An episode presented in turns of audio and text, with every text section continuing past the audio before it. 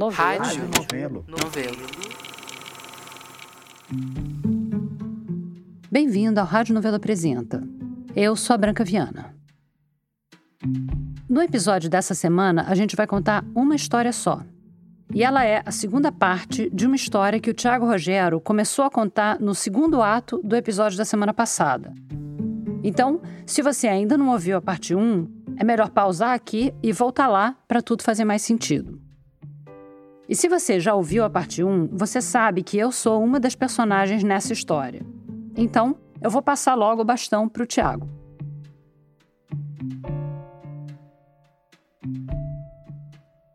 A história lembrança maior que eu tenho da Fazenda Paraíso era quando eu tinha assim mais ou menos 11 anos, estimando. A minha mãe me trouxe, me levou lá para a fazenda para visitar, que era como uma visita à fazenda do nosso descendente, o Visconde. E tinha uma senhora lá que nos atendeu muito bem e deu um, um tour da casa, ela mostrou pra gente o livro dos negócios do Visconde que ficava numa mesa assim ao lado da escada. Eu lembro de olhar o livro e nesse momento realmente tomar consciência do que que era o Visconde. Eu lembro que tinha os nomes de todos os escravizados, assim, as famílias, e era tudo marcado como se fosse gado. E era muito chocante, assim, esse livro. Então, nunca esqueci desse momento. Esta é a Tina Molloy, a prima da Branca Viana e da Ana Viana. A Branca e a Ana são irmãs. As três, como você ouviu no episódio passado, pediram para dois historiadores fazerem uma pesquisa sobre o passado escravocrata da família delas, especialmente o tataravô delas, Domingos Custódio Guimarães, o Visconde do Rio Preto. E desde a primeira vez em que elas me contaram isso, em 2021, eu ouço falar desse tal livro que a Tina citou. O livro. O livro. Esse livro das pessoas escravizadas da Fazenda Paraíso foi o que começou essa história inteira. Um dia eu estava conversando com a Tina e a Tina me contou desse livro. E é, foi assim que a gente começou a pensar: disse, vamos achar esse livro e vamos disponibilizar esse livro para os historiadores poderem pesquisar, para as pessoas da região que quiserem tentar descobrir se essas pessoas que estão lá no livro são os seus antepassados, porque vai que, né? Pode ser que ajude. É, no mínimo, ajuda pesquisadores, certamente. Então vamos tentar achar esse livro. No episódio passado, você ouviu as entrevistas que eu tinha gravado com elas em 2021. Essas que você está ouvindo já são de agora, de 2023 quando elas já conheciam os resultados da pesquisa feita pelos dois historiadores. A Marília Ariza. Eu sou historiadora, professora, pesquisadora da história da escravidão no Brasil no século XIX. E o Adriano Novaes. Eu sou historiador, museólogo e guia de turismo. Pesquiso já há quase 30 anos a história do café aqui na minha região, do Vale do Paraíba. A pesquisa surgiu de um interesse da Branca, da Ana e da Tina. Então elas me procuraram e eu desenhei uma pesquisa junto com o Adriano Novaes, que é um historiador da região. Eu fui convidado pela Marília, a Marília é uma professora da USP. Juntos a gente foi construindo uma pesquisa que teve como objetivo tentar mapear essas relações justamente que estavam sob uma espécie de sigilo ou estavam perdidas na idealização da história do Visconde. E isso incluiu fazer uma extensa pesquisa nos arquivos levantando todo tipo de documentação que a gente pudesse encontrar sobre o Visconde e o patrimônio escravista que ele produziu e fazer entrevistas com pessoas que pudessem nos ajudar a retraçar esses meandros da história dele com relação à escravidão. Nós entrevistamos mais de 20 pessoas, se eu não me engano, e foram acho que mais de 40 horas, sabe, de entrevistas que nós fizemos com essas pessoas. Entre membros da comunidade negra que se formou ali em Valência e região e que tem historicamente uma relação com as comunidades negras das fazendas escravistas da região, muitas delas de propriedade do Visconde ou originadas do patrimônio construído pelo Visconde, e membros da família, além de historiadores, né, de pessoas especialistas na história da região. A proposta né, era tentar encontrar um descendente de um escravizado do Visconde do Rio Preto. Eu já tinha uma certa familiaridade com o tema, até porque eu já tinha pesquisado talvez um dos documentos mais importantes para nós historiadores estuda sociedade aqui no Vale do Paraíba, principalmente dos grandes cafeicultores, e eu, há mais de 30 anos foi o primeiro documento que eu tive em contato do Visconde, foi exatamente o inventário dele e fiquei impressionado. É um documento muito rico em detalhes e descreve tudo que ele tinha, né, todos os bens que ele deixou, os bens móveis, os imóveis e as pessoas que ele tinha como escravos em suas fazendas. É uma coisa impressionante de a gente ter a, um pouco da dimensão perto dele do que foi o café nessa região, foi a escravidão nessa região.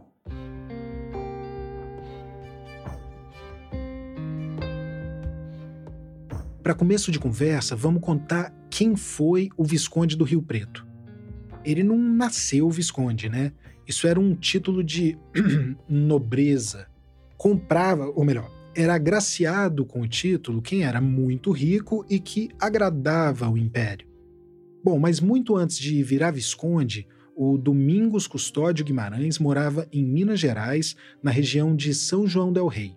Ele nasceu em 1802. Ele era de família de fazendeiros, mas de criação de gado e se enriqueceu com o comércio de carne verde no Rio de Janeiro, entre Minas e Rio de Janeiro. Carne verde é o nome que se dava à época à carne fresca, não a carne seca ou curada, charque, carne de sol, enfim, há mil técnicas né, na culinária tradicional brasileira para preservação da carne que eram praticadas porque não tinha geladeira. Ele vendia para revendedores e foi se tornando um negociante e passou a investir depois na aquisição dessas terras. Essas terras ficam no Vale do Paraíba, que é o nome de uma enorme região que pega parte dos estados de São Paulo e do Rio.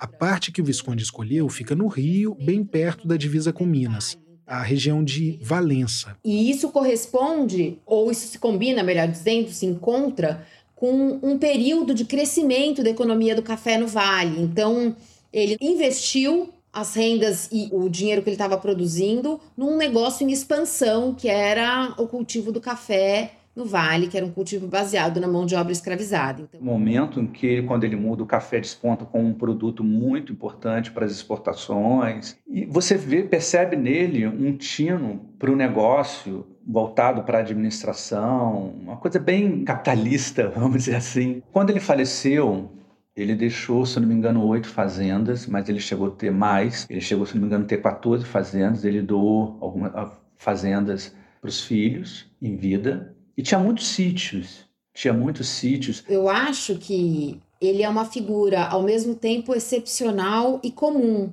da história do Brasil. Ele é excepcional porque nem todos os membros das elites brasileiras imperiais tiveram um papel tão destacado na política local, construíram um patrimônio tão vultuoso. Ao mesmo tempo, esse é um personagem comum, porque ele era mais um dos escravistas da região e mais um dos escravistas brasileiros que construíram uma história que dependeu completamente da mão de obra escravizada, da escravização de pessoas, para acumulação de riquezas e para a construção de um patrimônio. De um... Quando ele morreu, deixou como herança 1.280 seres humanos escravizados. Eu vou repetir. 1.280 seres humanos foram deixados como herança por ele quando morreu em 1868 é um número muito grande de escravizados, sobretudo se a gente pensa isso no espectro de uma propriedade escrava amplamente disseminada e fundada nos arranjos de pequena posse, que é essa que caracteriza a escravidão de modo geral no Brasil como um todo. A gente falou sobre isso no projeto Querino. Quando se pensa na escravidão no Brasil, em quem é que tinha escravizados, os proprietários, os senhores e as sinhás, é comum imaginar um grande fazendeiro, dono de dezenas, centenas de escravizados, como o Visconde. Mas a realidade da maioria das pessoas que tinham escravizados, e mais de um terço dos chefes de família no Brasil tinham escravizados, era cada um dono de um, dois, no máximo três escravizados. Porque era caro comprar um escravizado. Então, quem tinha dezenas, centenas de escravizados era uma minoria super rica. Então, eu vou repetir de novo o número de escravizados do Visconde, até porque a gente não pode nunca entender essas quantidades como só números. Eram seres humanos, né? 1.280 pessoas.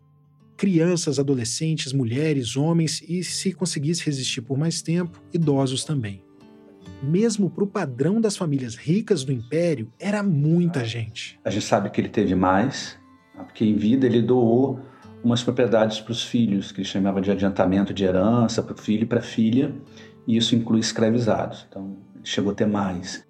A ideia que nos venderam quando a gente era criança, que muita gente da família ainda tem, é de que ele era um grande homem de negócios, uma pessoa com uma cabeça muito boa para os negócios e que então ele foi enriquecendo e, e realmente ele, ele deve ter morrido muito, muito rico, porque o dinheiro dele durou várias gerações. Esta é a Branca Viana, tetraneta do Visconde do Rio Preto. Mas ninguém ninguém pensa o que significa você ter uma você ter uma cabeça boa para negócios se você tem uma mão de obra de graça, né? Se você tem uma mão de obra escravizada. Então a gente ouviu pessoas da nossa família dizendo isso ainda, hoje em dia, em 2023, que, ok, ele escravizava pessoas, mas era assim na época que se fazia, essa era a maneira de trabalhar na época, e que ele, além disso, ele era um grande empresário, com uma grande visão de futuro, e que mecanizava isso e mecanizava aquilo outro e tal, e... Enfim, com mão de obra de graça não, não é difícil, né? É. Você ganhar dinheiro. O que me surpreendeu foi o número de escravizados do Visconde que apareceu no testamento, que eu sabia mais ou menos 500 pessoas, mas o número 1280 é muita gente. Aqui de novo, a Tina, prima da Branca. E, sim, até comparando com os Estados Unidos, que nos Estados Unidos também temos esse movimento e tem muita gente ah não sabe eu descobri na história que a minha família tinha uma pessoa escravizada aí eu descubro na história que a minha família tinha 1280 pessoas escravizadas. É muita gente. O número que eu tinha na cabeça era sei lá 300 e tantas ou 400 pessoas e pulou para mil e tantos. Quer dizer que diferença isso faz né? Na verdade é, é muito parecido. Eu, eu levei um susto mas não deveria ter levado porque não faz diferença a rigor não faz, não faz diferença nenhuma, não deixa de ser, né? É, no sentido de que escravizar uma pessoa é, já seria exatamente. suficientemente então, por condenável. Que, por que, que eu me espantei? Uma das entrevistas que me impactou bastante foi de um ex-funcionário dos nossos avós, ele falando da nossa avó e do nosso avô com um apreço muito grande. Os caras trabalhavam na nossa fazenda por, por um, uma miséria, um salário muito baixo e, e, e, ainda assim aquela, aquela gratidão. Aquela... Esta é a Ana Viana, a irmã da Branca e também prima da Tina. E aí me lembra direto a coisa do não, o Visconde era, era bom com seus escravos e tal. E é o que a gente sempre fala, inclusive em família, né? De que adianta você ser bonzinho, entre aspas, e dar a cesta básica, ou um cobertor, ou sabe Deus o quê, se você não paga o mínimo necessário para essa pessoa. Foi a entrevista que mais me entristeceu. Era uma falta total de noção que a gente tinha, né, quando a gente era pequena.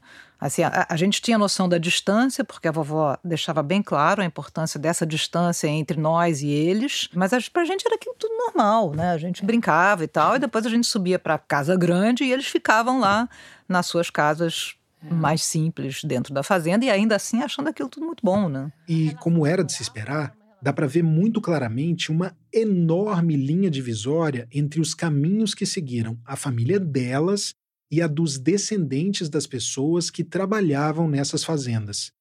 Gerações desses descendentes continuaram trabalhando para a família delas. Motorista, trabalhadora doméstica. Então, o paralelo que a gente faz das nossas famílias é esse. Olha onde nós estamos e onde eles estão. São poucos os que saíram daquela daquela situação, digamos assim. Né? Todos moram ali naquela vilarejo de Santa Rosa. O Adriano falou aqui mais cedo. Um dos focos da pesquisa que ele e a Marília fizeram era encontrar descendentes de pessoas que comprovadamente foram escravizadas pelo Visconde. Entre a comunidade da região, né, dos moradores da região e a comunidade negra que se formou ali, historicamente enraizada, é claro, na experiência da escravização, a gente não encontrou ninguém que se identifique diretamente como descendente de escravizados do Visconde. E aí você chega hoje como que você não consegue encontrar um descendente, uma pessoa de tantas pessoas? E isso é um grande desafio para muitos historiadores que estudam o Vale do Paraíba, logo depois do fim da abolição da escravatura em 1888, né? Porque logo depois veio a República com a tentativa de colocar na conta da monarquia toda essa tragédia que foi a escravidão, né? nega esse passado. E também tem um outro aspecto que é a maneira como as comunidades negras vão se construindo no pós-abolição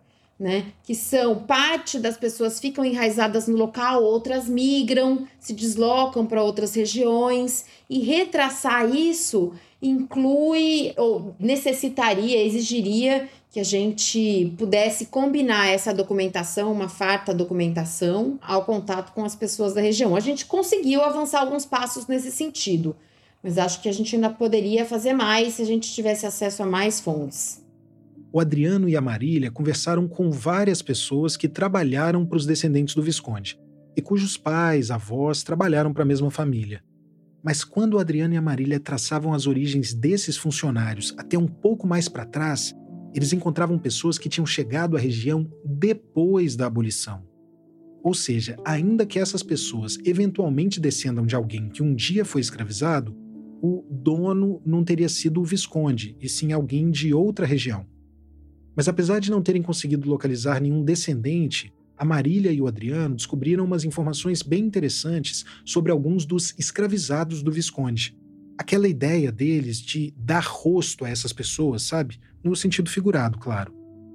Por exemplo, em 1874, uma mulher chamada Raquel entrou com uma ação no judiciário contra o espólio do Visconde, que à época era administrado pelo filho dele. Na ação, a Raquel argumentava que ela e os dois filhos estavam sendo escravizados ilegalmente. A história era assim: a Raquel e o marido, Manuel, pertenciam a um casal rico de São João del Rei.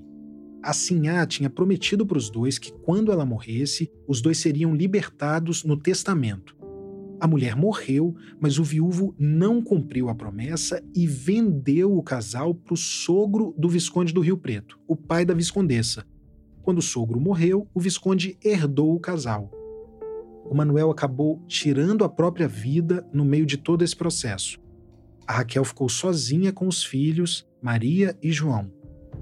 Com a morte do Visconde, mesmo escravizada, ela deu um jeito de entrar com uma ação para tentar a liberdade dela e dos filhos. Então, em 74, por meio de um curador, eles entram na justiça contra o espólio do Visconde para tentar obter a liberdade com base na afirmação de que eles seriam, não poderiam ter sido adquiridos pelo pai da Viscondessa e que eram fruto de uma compra ilegal, de um comércio ilegal de escravizados que é uma atividade absolutamente comum, uma ocorrência muito comum na história da escravidão no Brasil. O que também é interessante para mostrar como o patrimônio do Visconde e a propriedade escrava dele se construiu. Você vê que a origem da ilegalidade do patrimônio dele vem de outras circunstâncias também, porque parte dos escravizados não poderia nem ter sido vendido como escravizados em primeiro lugar, porque eram libertos.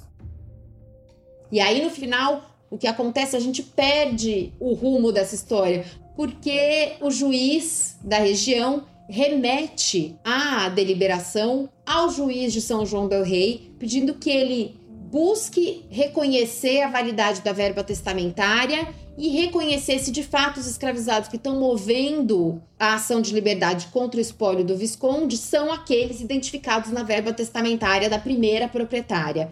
E aí, como a gente não teve acesso à documentação de São João del Rei, que a gente não conseguiu acessar porque está indisponível, a gente não sabe qual foi o fim que teve essa história. Um ponto central de toda essa história do Visconde é a Fazenda do Paraíso. É aquela fazenda onde a Tina viu o tal livro dos escravos quando ela tinha 11 anos. Isso foi em 77. A Paraíso era a principal fazenda do Visconde era lá que ele morava e foi lá que ele morreu. De todas as fazendas dele, era a que tinha o maior número de escravizados. 554 pessoas. O Visconde Preto, quando ele chega aqui, ele faz um estudo do que era a produção do café. Ele pensa uma fazenda eficiente. E num período de transição, porque a Fazenda do Paraíso ela fica pronta em 1853. O que, que acontece? Aliás, vale comentar essa cruel ironia do nome, né? Como pode um campo de trabalho forçado chamar paraíso? Nessa época, a jornada de trabalho em fazendas de produção de café no Brasil era de 15 horas por dia. E quem não batesse a meta diária colocada pelo senhor era torturado. E depois de 1850, você tem a, a, mudança em relação ao trabalho, que a mão de obra começa a ficar escassa e muito cara por fechar o, o, o tráfico. Né? Claro. O tráfico de pessoas sequestradas no continente africano já estava proibido no Brasil desde 1831. Mas teve um esquema generalizado de corrupção envolvendo as elites, os políticos, o império e parte da população que permitiu que o tráfico continuasse, agora sob a forma de contrabando. Por isso que essa lei de 31 acabou conhecida como a Lei para Inglês Ver, porque tinha partido de uma pressão da Inglaterra e acabou não sendo cumprida. Em 1850, o tráfico enfim terminou, com a aprovação de uma nova lei também por pressão dos ingleses. E até teve uns contrabandistas que ainda tentaram continuar com o tráfico ilegal nos anos seguintes, mas dessa vez o Império apertou a fiscalização. Então ele vai pensar que eu preciso ter escravizados colhendo café, mas eu posso economizar mão de obra escrava aqui nos processos de beneficiamento, por exemplo, que trazia não só prejuízo, e que trazia muito prejuízo à saúde dos escravizados. Então, esse maquinário, ele consegue resolver esse problema, em grande parte, economizar muita mão de obra escrava. Essa modernização que o Visconde promoveu na fazenda não era uma questão de preocupação com a saúde dos escravizados. Era uma questão de dinheiro. Aliás, até hoje existe um mito de que o Visconde teria sido um escravista mais humano, como se isso não fosse uma contradição em termos. Vamos lembrar esse período em que ele se tornou super rico, as décadas de 1850 e 1860. O abolicionismo já existia há décadas no mundo e vários vizinhos nossos das Américas já tinham abolido a escravidão. Essa ideia do Visconde como um senhor mais humano está ligada principalmente ao fato de que na fazenda tinha uma enfermaria para os escravizados. Mas, de novo, não era por preocupação com a saúde. Era uma questão de dinheiro para recuperar os trabalhadores que ficassem doentes e continuar tirando deles a maior produtividade possível. As pessoas que, que, conheceram a Fazenda do Paraíso no século XIX, na época do Visconde, fala sobre isso. Né? A Fazenda Modelo, a joia de Valença, como ela era conhecida. A Fazenda do Paraíso, realmente uma uma joia, como dizia um, um, antigo historiador, a joia de Valença. Só que agora não é mais de Valença, é de Rio das Flores. Mas eu me atreveria a dizer que, na verdade, ela é a joia do Vale do Paraíba como um todo. Este é o Roberto Guião for formado em administração e ciências contábeis, trabalhei a minha vida inteira nessas produções dentro da Companhia Cirúrgica Nacional. E depois me encantei com a história do café e, e da genealogia das famílias envolvidas e passei a pesquisar essa história que faço por 43 anos, gerando então um arquivo muito bonito a respeito dessas pesquisas. Ele passou quase 10 anos pesquisando especificamente a história da Fazenda do Paraíso. A história da Fazenda do Paraíso de sua gente, aqui eu falo nesse capítulo outras atividades, além das atividades operacionais do café, a banda de música que tinha lá, que era tocada por escravos, atividades específicas desenvolvida por escravos. Aí eu menciono aqui algumas carreiros utilizados na construção do carro de boi. Então tinham esses três aqui. Carpinteiros, ofício muito utilizado em fazenda, pois a madeira, sua fabricação foi muito usada na confecção da casa. Tinha o, o Dormando, o Jerônimo, o Camilo, o Ricardo. Esse aqui era mestre, tinha um valor maior porque era mestre dos carpinteiros. Essas eram informações que estavam no inventário do Visconde tinha só o primeiro nome de cada escravizado, a profissão e o valor. Costureiras. Tinha Ana, tinha a coleta, engomadeira, que engomava aqueles, aquelas coisas que as mulheres usavam, né? Tinha Marcolina, Isabel, Mucamas, que atendiam especificamente os donos da casa, né? Isabel, a Joana e a Ricarda. É a Ricarda de 17 anos. De 17 anos, né? 17 anos. O começo do Paraíso é bem no começo do século XIX.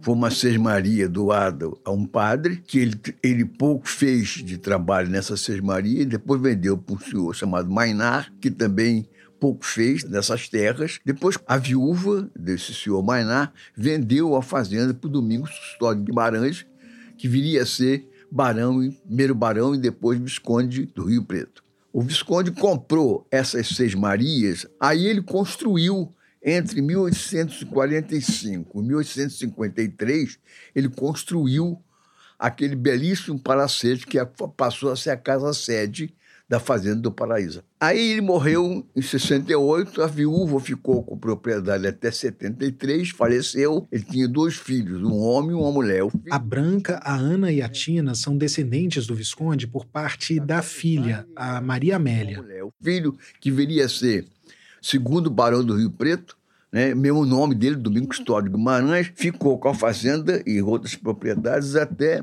1876, quando ele faleceu. Nessa época do falecimento dele, assumiu então a viúva, a baronesa de Rio Preto, com seis filhos pequenos tal.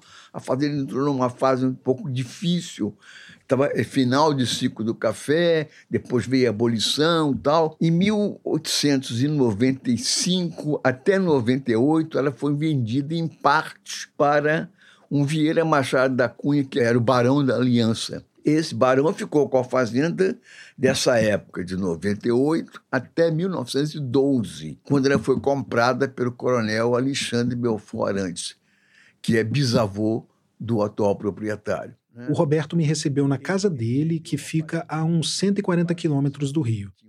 Essa pesquisa toda dele sobre a Fazenda do Paraíso está em formato físico. Não, esse produto eu fiz três exemplares, iguaizinhos. Eu digitei tudo, imprimi, minha mulher revisou, tirei as fotos, todas as fotos de desenho que você vê aqui, eu fiz três cópias.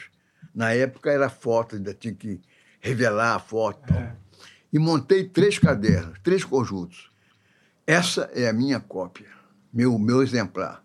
O primeiro exemplar eu doei ao Paulo Roberto. Paulo Roberto, o atual dono da Fazenda do Paraíso. E o terceiro exemplar, ele está circulando entre historiadores, amigos meus, para opinar, fazer comentários tal. Já. Além de ouvir a história da Fazenda, eu estava com uma outra expectativa nessa ida até a casa do Roberto saber do tal livro dos escravos da Fazenda do Paraíso.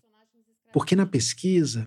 Bom, deixa a Marília contar. Também gostaríamos muito de ter tido acesso a uma documentação que é uma documentação sobre a qual as primas falavam desde o começo, que era uma espécie de livro de administração da Fazenda Paraíso, que seria um livro no qual ele detalharia informações sobre os escravizados, que é um documento um pouco mítico, assim, muita gente comenta, mas que está em posse dos proprietários da fazenda hoje em dia e cujo acesso eles não quiseram franquear para gente, para pesquisa, porque isso está engajado, está envolvido numa certa tensão justamente sobre as relações entre o Visconde e a escravidão.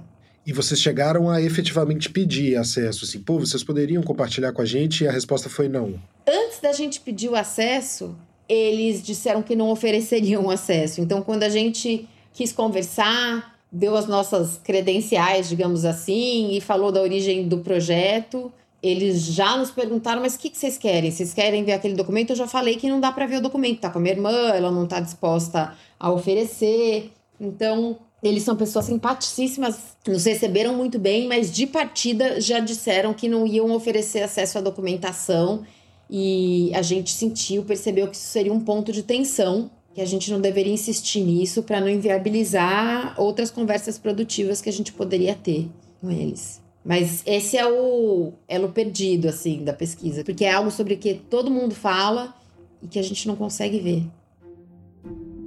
Eu imagino que esse livro seja um livro de administração da fazenda, que detalhasse em alguma medida que a gente não pode precisar qual é, se com grande quantidade de detalhes ou menor quantidade de detalhes, a administração do cotidiano da fazenda Paraíso, que evidentemente envolvia a administração dos escravizados.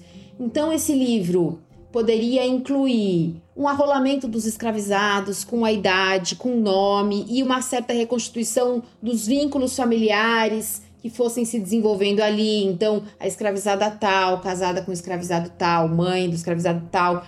Eu imagino que você já saiba, mas é muito difícil para as pessoas negras conseguirem traçar as próprias origens no Brasil. Justamente porque não existem muitos documentos do período da escravidão. E uns poucos que existem são tipo o inventário do Visconde, que só tinha o primeiro nome das pessoas e a idade. Então, conseguir os vínculos familiares, por exemplo, já ia ser uma pecinha a mais para esse enorme quebra-cabeças. Eu perguntei para Branca, para Ana e para Tina se tinha alguma coisa que elas achavam que ficou faltando na pesquisa. E foi interessante que as três responderam a mesma coisa. O livro. O livro. O livro. o livro. O livro do paraíso. Um pouco antes delas encomendarem a pesquisa para os historiadores, a Tina chegou a voltar à Fazenda do Paraíso, já adulta. Nos deram um tour junto com um grupo de outras pessoas. Eu fui com minha família. E aí eu perguntei para o Paulo onde estava o livro. Ele falou que estava com a irmã dele e que ela não dava acesso a ninguém. Eu fiquei assim, super chocada de que eles não queriam assim, dar o livro para a posteridade, sabe? Por que, que alguém iria querer segurar um objeto desses, né? Para mim seria uma coisa tipo, se você tiver documentos desses em suas gavetas, se tiver em casa, deveria abrir para o mundo, estudar, que tem tão poucos documentos que se pode usar para estudar a escravidão. Então, quando eles disseram que não, até fiquei meio chocada. E, bom, como eu já falei mais cedo, um dos objetivos da minha ida até a casa do Roberto Guião, que passou quase 10 anos pesquisando a Fazenda do Paraíso, era para saber se ele sabia alguma coisa desse livro. Para falar a verdade, eu estava com a esperança de que ele tivesse até uma cópia, ou sei lá, fotografias das páginas. Já já a gente volta. Oi, aqui quem está falando é a Bia Ribeiro. Eu sou coordenadora de produto e audiência na Rádio Novelo e tô aqui para te contar mais uma novidade a gente acabou de lançar a playlist Pra Pegar a Estrada, com uma seleção de episódios do Rádio Novela Apresenta que são perfeitos para te acompanhar naquela viagem de ônibus um pouco mais longa, ou no carro, no passeio com a família ou com os amigos. Não importa se você vai viajar sozinho ou acompanhado, de ônibus, de carro, de avião, de bicicleta toda viagem fica mais interessante com o Rádio Novela Apresenta tocando no alto-falante ou no fone de ouvido. O link da playlist para pegar a estrada tá no destaque playlist do nosso perfil no Instagram, que é Rádio Novelo. Aliás, se você ainda não segue a gente por lá, aproveita para fazer isso e não perder nenhuma novidade.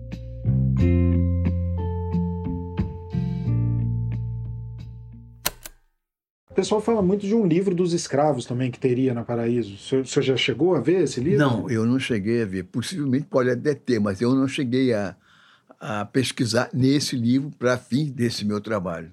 Bom, um belo balde de água fria. Mas tinha uma outra coisa que eu queria checar com o Roberto. Lembra que, por uma série de motivos, a Marília e o Adriano, os historiadores, não conseguiram encontrar nenhum descendente de alguém que comprovadamente foi escravizado pelo Visconde? Não obstante, existe um rumor na região que dá conta de que o atual proprietário da fazenda, Paraíso, de até hoje é uma fazenda lindíssima, muitíssimo bem conservada, que funciona uma espécie de polo turístico ali na região, de que ele seria descendente de escravizados do Visconde. Existe uma situação, uma história de que o proprietário da fazenda hoje do Paraíso ele descende de uma escravizada da fazenda. É isso mesmo. Existe um boato na região de que o atual dono da fazenda do Paraíso, o Paulo Roberto, seria ele próprio descendente de alguém que foi escravizado pelo Visconde. Bom, eu pensei, se tem alguém que pode me confirmar isso, é o Roberto Quião. Não tem essa informação também não duplo balde de água fria. Mas aí aconteceu uma coisa. Desde o início da semana anterior, eu estava tentando contato com o Paulo Roberto, o atual proprietário da fazenda. Eu mandei mensagem e e-mail me identificando como jornalista, dizendo que eu estava fazendo uma reportagem sobre o Visconde do Rio Preto e perguntando se eu poderia conhecer a fazenda e depois gravar uma entrevista com ele. Eu não tinha tido resposta nenhuma. Mas numa quinta noite, a Simone, esposa do Paulo Roberto, me respondeu confirmando a visita para amanhã daquele sábado. É uma viagem de três horas de carro, eu ia ter que acordar muito cedo, então eu pedi para minha esposa para me acompanhar na viagem para eu ter companhia. Obrigado, Thalitinha. E a gente chegou lá no horário marcado para enfim conhecer a Fazenda do Paraíso, a joia do Vale do Paraíba, a principal fazenda do Visconde do Rio Preto. Então sejam bem-vindos, eu sou Simone, né? meu marido Paulo Roberto, somos proprietários aqui da fazenda, moramos aqui né? E vamos contar um pouco da história. Não sei se alguém já conhece alguma fazenda histórica na região. Se chegaram Eles costumam dar essas visitas guiadas pela fazenda. A senzala não existe mais. Eles contaram que já não estava mais lá quando a família do Paulo comprou, em 1912. A visita durou pouco mais de uma hora. A Simone e o Paulo foram muito receptivos comigo e com a minha esposa, que já estava lá, né? Então aproveitou para fazer o tour também a gente conheceu os dois andares da casa, uma capela que fica lá dentro, e de fato está tudo muito preservado. Mobiliário, arquitetura, a pintura das paredes. É bem impressionante. Dentro do casarão tem um quadro enorme do Visconde e também da viúva dele, Maria das Dores, a Viscondessa. O ápice da visita foi no fim, já de volta à entrada da casa, quando a Simone contou sobre o último aniversário que o Visconde passou ali. O Visconde do Freire resolveu fazer uma grande festa, comemorando o aniversário dele de 66 anos, no dia 7 de setembro de 1868. Então a casa estava repleta de convidados, né, pessoas ilustres da época. E num determinado momento ele resolve sair para mostrar a propriedade. E ele mesmo vai conduzindo a carruagem. Só que no caminho, os cavalos se assustaram com uma cobra ele tem que fazer muito esforço para controlar a carruagem, fica muito cansado e resolve retornar. Só que ele não sabia a surpresa que o aguardava aqui. Então, à medida que ele vai se aproximando, as portas e janelas começam a se abrir. Ele para a carruagem aqui na porta, o hino nacional começa a tocar, os homens começam a dar viva, batendo palmas, né? Viva o Visconde, viva o Visconde. E as mulheres das janelas começam a jogar pétalas de flores para receber o Visconde no Rio Preto que estava chegando. Bom, o Visconde fica muito emocionado, tem um infarto fulminante e morre na frente de todos os convidados. Né? Morre nos braços da Viscondessa. Morreu feliz. Eu falo sempre que ele morreu feliz. Na época viveu bastante, 66 anos, a expectativa de vida era muito menor, né? Gente, olha só, amigo, não sofreu, não foi para um hospital, não ficou acamado, caiu assim, pá. No fim do tour, eu fiz a entrevista com o Paulo Roberto. Meu, meu nome é Paulo Roberto e eu sou tataraneto de quem comprou a fazenda e a fazenda até hoje, eu acho que ela teve sorte de ter pessoas que seguem a história e que gostam. Eu vinha para cá nas férias e eu não pensava em, em viver aqui. E os anos foram passando, teve essa, não vou dizer sorte, é, essa oportunidade de eu vir. Eu achei que eu poderia gostar. Fiz um teste numa época, mas um teste sem data marcada de, de vinda e nem de ida. E, e, fiquei aqui até, quer dizer, estou aqui até hoje, né? Isso tem quanto Isso tempo já? Já tem uns 40 anos. E hoje eu gosto, hoje a fazenda é minha, antes não era. Ela veio passando, né? ela foi do meu avô. Antes do vovô, ele tinha uma irmã que era sócia dele. Depois a minha avó deu a fazenda para o meu tio. Depois o meu tio passou de novo para a mãe dele, que era minha avó. E depois eu Uh, hoje eu sou não o único dono, as minhas irmãs não fazem parte daqui. E isso também ajuda né, a você manter a fazenda sem briga, porque uma casa que você divide, por mais que você goste da pessoa, é, é diferente. A pessoa se casa, a pessoa às vezes se separa, é, tem filho, então é difícil. E há uns anos atrás, nós abrimos a fazenda para visitação, né? um documento histórico. O que, que as pessoas em geral mais se interessam na, na visita? Assim? O que, que mais chama atenção? O fogão, né? a cozinha. As pessoas ficam realmente... Aqui de novo, a Simone, esposa do Paulo Roberto. E ela está contando de um fogão a lenha escocês do século XIX, onde eles fazem as refeições da casa. A gente acaba tendo que se adaptar à casa para poder manter né, o mais é, próximo possível do, do original, procuramos fazer todas as obras com muito cuidado. Claro que aquela cozinha não é uma cozinha fácil de ser mantida, não é fácil de você trabalhar nela, é complicada. Mas vocês têm mas... um fogão convencional também? Em casa não. Não, não tem? Não, não tem. Não, não tem, tem um air fryer? Não, não, não tem air fryer, não tem micro-ondas. Muito engraçado que as pessoas falam. E eu, e eu me divirto com isso. Porque no tour que eu participei, a escravidão, o trabalho escravo foram citados algumas vezes.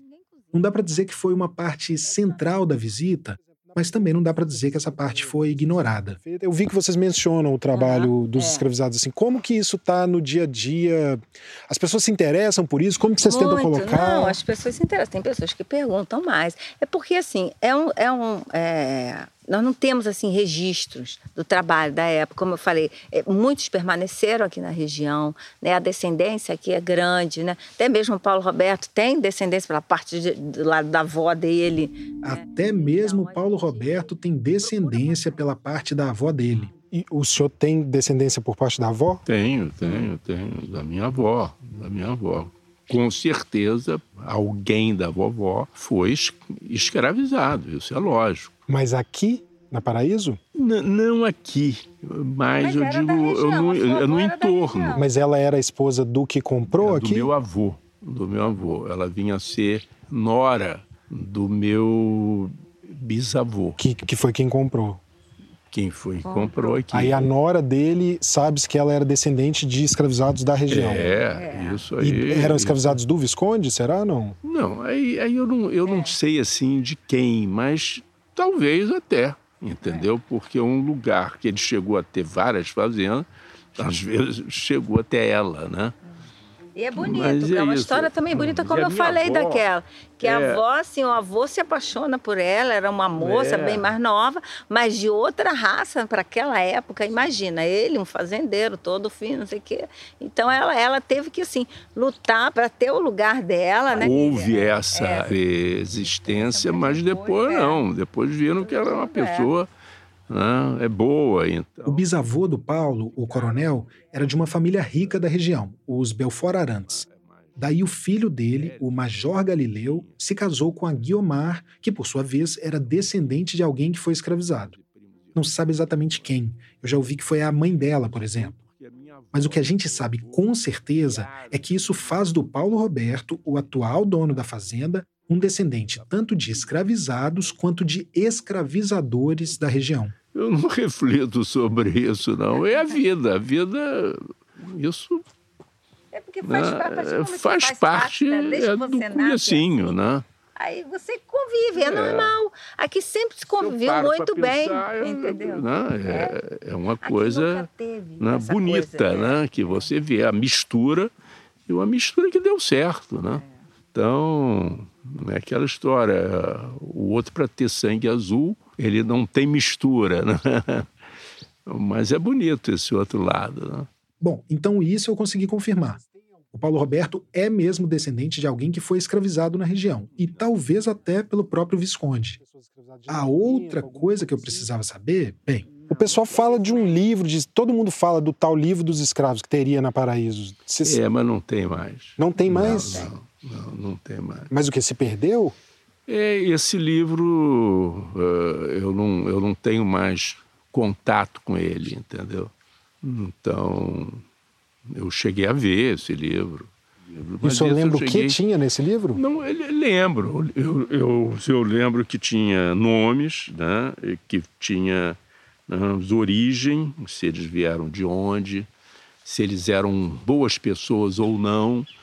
E até o modo de falar é, era assim, é, mal, tinha assim, se a, se a pessoa não era bom, né? então vinha mal, então não era é, com respeito, conforme hoje você iria ter, né? O cara não é mal. Se ele já tinha, se era falecido, ainda tinha um sinal de uma cruz. Isso eu lembro, mas o livro mais eu não perdi. É. Não sei aonde ele foi parar. E o senhor acha que talvez tenha chance de em algum momento reaparecer e ir para um museu, alguma coisa assim, porque é, um, é, o tipo de documento que talvez possa ter valia, né, para historiador, é, essas coisas. É, não, eu tinha vontade de ter. Sim. Né? Eu não daria para é, museu, eu iria cuidar muito bem cuidado desse livro, mas é aquela história. O meu, o meu tio morou aqui na fazenda há muitos anos, não sei se ele deu, né? eu não sei, não sei. Mas a história é essa. Legal. Mas se eu, se eu um dia vier a encontrar esse livro, eu, vamos zelar muito bem é. zelados, como nós protegemos o, o que nós temos. Olha, eu não tenho nada a ver com essa história, não sou descendente de Visconde nenhum, mas eu confesso que até para mim é frustrante essa história do tal livro dos escravos da Fazenda do Paraíso. Mas eu também não quero que fique parecendo que encontrar o tal livro resolveria tudo. Até porque a gente nem sabe o nível de detalhamento dele. E ainda que seja muito detalhado, mil outras dificuldades poderiam surgir para conseguir localizar descendentes das pessoas listadas ali. Eu acho que esse livro acabou sendo colocado quase que num pedestal, ou melhor, numa estante imaginária onde a gente coloca as coisas que não consegue alcançar. Um objeto quase mítico mesmo. Mas a principal ideia aqui é a desse livro como um exemplo, um exemplo dessa quantidade de documento que até hoje está perdida ou escondida em baú, em porão, no fundo de uma gaveta. Documentos que poderiam ser muito úteis para a gente entender um pouco melhor o nosso passado. E até mais do que isso. Meu sonho, quando eu comecei a falar com os historiadores, era que eles achassem documentos sobre os escravizados para que esses documentos pudessem ser disponibilizados para os pesquisadores, para as pessoas que quisessem achar as suas famílias, achar as origens, pesquisar a questão da escravidão ali naquela região. E eu acho que tem muita gente com documento na gaveta. Então, eu acho que aqui a gente pode pedir para as pessoas cujas famílias vêm de senhores de escravos que procurem. Procurem nas suas casas, procurem no sótão, procurem na casa da avó, da bisavó, porque deve ter coisa. É uma parte da história que nos falta muito, é contar, sabe? Não pode negar esse passado. As pessoas têm, sabe, deveria ter assim arqueologia procurando as senzalas, mostrando para as pessoas isso é que é uma brutalidade que a gente não pode repetir, colocando debaixo do tapete. É... Aliás, uma coisa que faltou falar sobre o Visconde é que na família o que se conta é que o dinheiro acabou na avó delas. Que ela herdou tudo e e ela e meu avô queimaram tudo. Mas aí vários objetos, como espadas e pratas e coisas assim, passaram para a família. Então, sim, nós beneficiamos. Ainda na minha geração do Visconde, tipo, a minha mãe tinha diamantes que ela herdou, que ela vendia, ela vendeu um diamante para construir uma parte da nossa casa em Boston, ela vendeu outras coisas para poder estudar, né? Então, assim, foi vendendo e, assim, é, eu não herdei nada. Minha filha não vai herdar nada, não vai ter nenhum objeto do Visconde, mas vai ter que ter consciência. A lição que eu quero passar para ela é que ela saiba dessa história, que ela saiba de onde a origem da nossa sociedade. Nós tivemos uma parte na construção da sociedade brasileira, nossa família teve. Eu acho que todo mundo tem que ter essa consciência, especialmente os descendentes, né? Mesmo que você herda uma coisa, não tem mais quadro, não tem mais diamante, não tem mais prata, mas que saiba, sabe, da história, que saiba por que, que as coisas são do jeito que estão, não pode ser ignorante. No fim das contas, a iniciativa das três de promover essa pesquisa foi bem recebida na família. É, a gente estava apreensiva. É, e, na verdade, foi ótimo, foi super bem recebida. Mas eu acho o seguinte, Thiago, essa conversa que a gente queria ter entre a nossa família ela não é a parte mais importante desse negócio todo, entendeu? Ela, aliás, ela é uma parte totalmente desimportante, não tem nenhuma importância. O que eu sinto, o que a Ana sente, o que a Tina sente, não tem importância nenhuma nessa história, absolutamente nenhuma importância. Eu acho que é, eu a acho que é a única muito maior, né? A coisa é, a coisa, enfim, não foi a gente que sofreu, gente. A é. gente está se beneficiando disso até hoje. É, não tem nenhuma importância. Se eu tô alegre, se eu tô triste, se eu fico triste porque ele tinha mil e tantos escravizados, se eu fico sofrendo por causa disso, isso não tem nenhuma importância não é sobre a gente, sabe? Não é, não é sobre a gente. Eu não quero que a gente esteja no, no spotlight por causa disso. A única coisa que eu acho que esse, que esse nosso movimento de falar disso publicamente, falar publicamente, eu venho de uma família de escravizadores que tinha centenas de escravizados. Eu acho que a única, o único valor público que isso pode ter é talvez incentivar outras pessoas como nós a fazer a mesma coisa. É, eu acho, eu acho sinceramente, eu acho que o, o, a questão racial no Brasil é a questão fundamental para o Brasil. A gente tem que encarar essa questão de frente. Todo mundo tem que encarar essa questão de frente, inclusive as pessoas brancas, sejam elas descendentes de escravizadores ou não. Muita gente é de imigração recente e veio no início do século XX, final do século XIX, não tem nada a ver com a escravização, mas se veio para cá como uma pessoa branca da Europa, teve benefícios que os escravizados não tiveram. Então, todo mundo tem que encarar essa questão de frente, eu acho. Foram 400 anos de escravidão, 400 anos de tortura, pelo menos 400 anos de consertar isso. Então, políticas públicas que façam isso, diálogo, debate. Não é dizer, ah, não, a gente teve 10 anos dessa política, a gente teve 15 anos dessa política, então agora já não precisa mais. Não. Foram 400 anos, vão ser pelo menos 400 anos. Eu sempre digo que violência contra a mulher é assunto de homem não é assunto de mulher. Que quem tem que discutir isso são os homens, porque quem está perpetrando essa violência são os homens. E eu acho que a questão do racismo é muito isso, porque quem é racista é branco. Eu espero ser criticada, porque eu acho que isso vai ser esse é o sinal de que a coisa vai funcionar. E no início, com algumas poucas pessoas que eu conversei, eu ouvi: mas para que mexer nisso? Por que falar disso? Nós já temos política de cotas, nós já temos. Então, eu espero receber alguma crítica, inclusive das famílias quatrocentonas e etc. Assim, não, mas que absurdo, né? O que me interessou em contar essa história não foi o fato de conhecer a Branca ou de ter trabalhado na empresa criada por ela, que é a Rádio Novelo. O que me interessou foi a relevância jornalística disso. Porque afinal não é nada comum no Brasil que descendentes de escravizadores, de escravocratas, encarem de frente esse passado e falem abertamente sobre isso. Mas tem uma preocupação que me acompanha desde a primeira entrevista que eu gravei com ela sobre isso em 2021. Que não fique parecendo que a gente está pintando elas aqui como. White Savior, não? Isso, White Saviors. Como as salvadoras brancas. Como se eu estivesse colocando elas num pedestal por terem feito isso. Não tem pedestal nenhum nessa história toda de escravidão, que é a história do Brasil, né? O Brasil nasceu da escravidão. Se tem alguém que merece reverência, é o povo preto e também os nossos povos originários, enfim. Pessoas que, no que dependesse dos viscondes, comendadores e barões da vida, nem estariam mais aqui hoje. Mas estão. E, bom, ainda que eu tenha tido essa preocupação de não pintar a Branca, a Ana e a Tina como as salvadoras brancas, pode ser que mesmo assim esse movimento delas seja visto dessa forma. Esse tipo de crítica, de acusar a gente de estar tá querendo ser white savior, eu acho uma crítica super interessante. E todas as críticas que vierem, com exceção da crítica de por que mexer nesse vespeiro, porque eu acho que tem mesmo que mexer nesse vespeiro. Mas fora essa, eu acho que todas as críticas que vieram, e eu concordo com a Ana, eu acho que vai vir mesmo, eu vou achar interessante. Eu quero discutir isso, entendeu? Eu quero saber o que, que as pessoas acham. E ajuda saber... a elaborar, né? Isso ajuda a gente a elaborar é. também. As todos. pessoas brancas da minha classe social, eu já sei o que elas acham. Então, é menos interessante, isso é muito menos interessante para mim. Alguém me dizer, ah, mas você não tem medo disso, para que mexer naquilo? Isso não, não me dá curiosidade, não me causa interesse, não vai me levar a lugar nenhum. Eu quero a crítica das outras pessoas, a crítica das pessoas que são descendentes de escravizados ou não, as pessoas que trabalham com isso, que estudam isso, que pensam a questão do racismo no Brasil.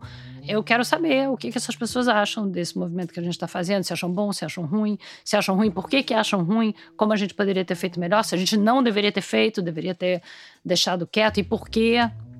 Isso tudo me interessa. Se tiver algum impacto que se pode ter, eu queria mesmo que as pessoas, outras pessoas que são descendentes, que saíssem, que admitissem que pegasse os documentos que tem que tem que expor essa história tem que ser exposta que cada geração pelo visto vai ter que aprender de novo, porque eu achava que as pessoas já estavam na mesma página, que o racismo existe, que é uma coisa ruim, que veio da escravidão, que a gente tem que combater isso, que a gente tem que resolver coisas, que precisa ter mudanças estruturais. Eu meio que passava que todo mundo meio que sabia isso, mas pelo visto não, pelo visto vai ter que ser reaprendido a cada geração. Então, quem é descendente de escravocrata deveria sim participar da história mesmo, colocar os documentos que tem, falar o que sabe, dar entrevista. Se tiver alguma utilidade nisso, seria bom. Esse foi o Tiago Rogero, colaborador da Rádio Novelo. A pesquisa sobre o Visconde do Rio Preto e as pessoas escravizadas por ele vai continuar e vai ser muito facilitada se os pesquisadores puderem ter acesso ao cartório em São João del Rei, onde estão muitos dos documentos sobre ele. A ideia é tornar essa pesquisa pública para contribuir com o estudo da escravidão no Brasil. Para isso, os documentos de São João del Rei são muito importantes, não se sabe por que o cartório não dá acesso a pesquisadores, apesar de serem documentos históricos que deveriam ser públicos. É possível que lá tenha também documentos sobre outras famílias como a nossa, com muita informação que pode ser útil para a gente entender esse período da história do Brasil, cujas repercussões formam o país em que a gente vive ainda hoje. Como me disse a historiadora Marília Ariza, o problema e o interesse nele são públicos e o compromisso para ir a fundo na questão também deveria ser. A gente volta daqui a pouquinho. Só conquistaremos a paz social através da justiça social. Declaro vaga a presidência da República. Seu remédio para os malefícios da extrema esquerda não será o nascimento de uma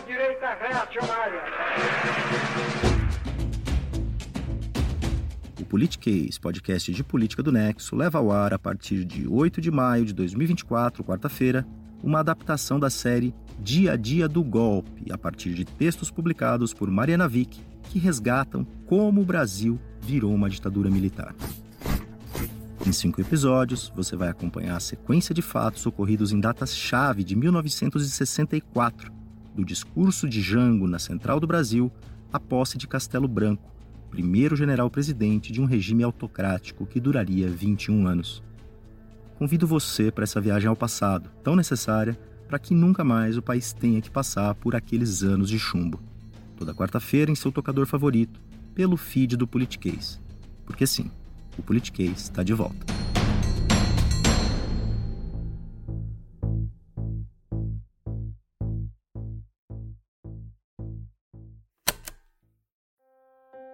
Obrigada por ouvir mais um episódio do Rádio Novela Apresenta. Lá no nosso site você sempre encontra material extra sobre os episódios. Essa semana tem algumas fotos da apuração do Tiago e uma pequena bibliografia que ele selecionou. E quando você estiver passando por lá, aproveita para assinar a newsletter do Rádio Novela Apresenta e ser brindado toda semana com dicas espertíssimas da nossa equipe. Já se você quiser mandar uma sugestão de história para a gente contar aqui, vai lá na seção do site onde diz Envie uma pauta, que tem tudo explicadinho. O Rádio Novela Apresenta é um original da Rádio Novelo. A gente tem o apoio da Open Society Foundations. Tem episódio novo toda quinta-feira. A direção criativa é da Paula Scarpim e da Flora Thomson Devô, e a produção executiva é do Guilherme Alpendre. A gerência executiva é da Marcela Casaca e a gerência de produto é da Juliana Jäger. Nossos produtores sênior são o Vitor Hugo Brandalize, a Evelyn Argenta, a Bia Guimarães e a Sara Zoubel. As produtoras da nossa equipe são a Bárbara Rubira, a Natália Silva e a Júlia Matos. A checagem desse episódio foi feita pela Luísa Silvestrini. Nesse episódio, a gente usou música original de Aline Gonçalves e também da Blue Dot. A mixagem é do Pipoca Sound. O desenvolvimento de produto e audiência é feito pela Bia Ribeiro. O Gilberto Porcidônio é responsável pelo conteúdo e engajamento das nossas redes sociais. O design das nossas peças é do Matheus Cotinho. Obrigada e até a semana que vem.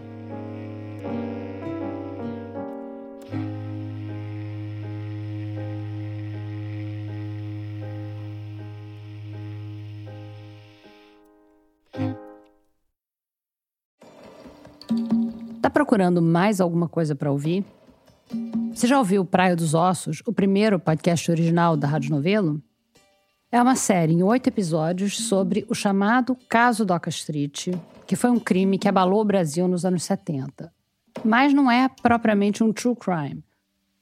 É a história da Ângela Diniz, a vítima, e de como a morte dela foi o estopim de um dos momentos mais emblemáticos do feminismo brasileiro. Procura Praia dos Ossos no seu aplicativo de podcasts favorito ou vai no nosso site radionovelo.com.br e depois conta pra gente o que você achou.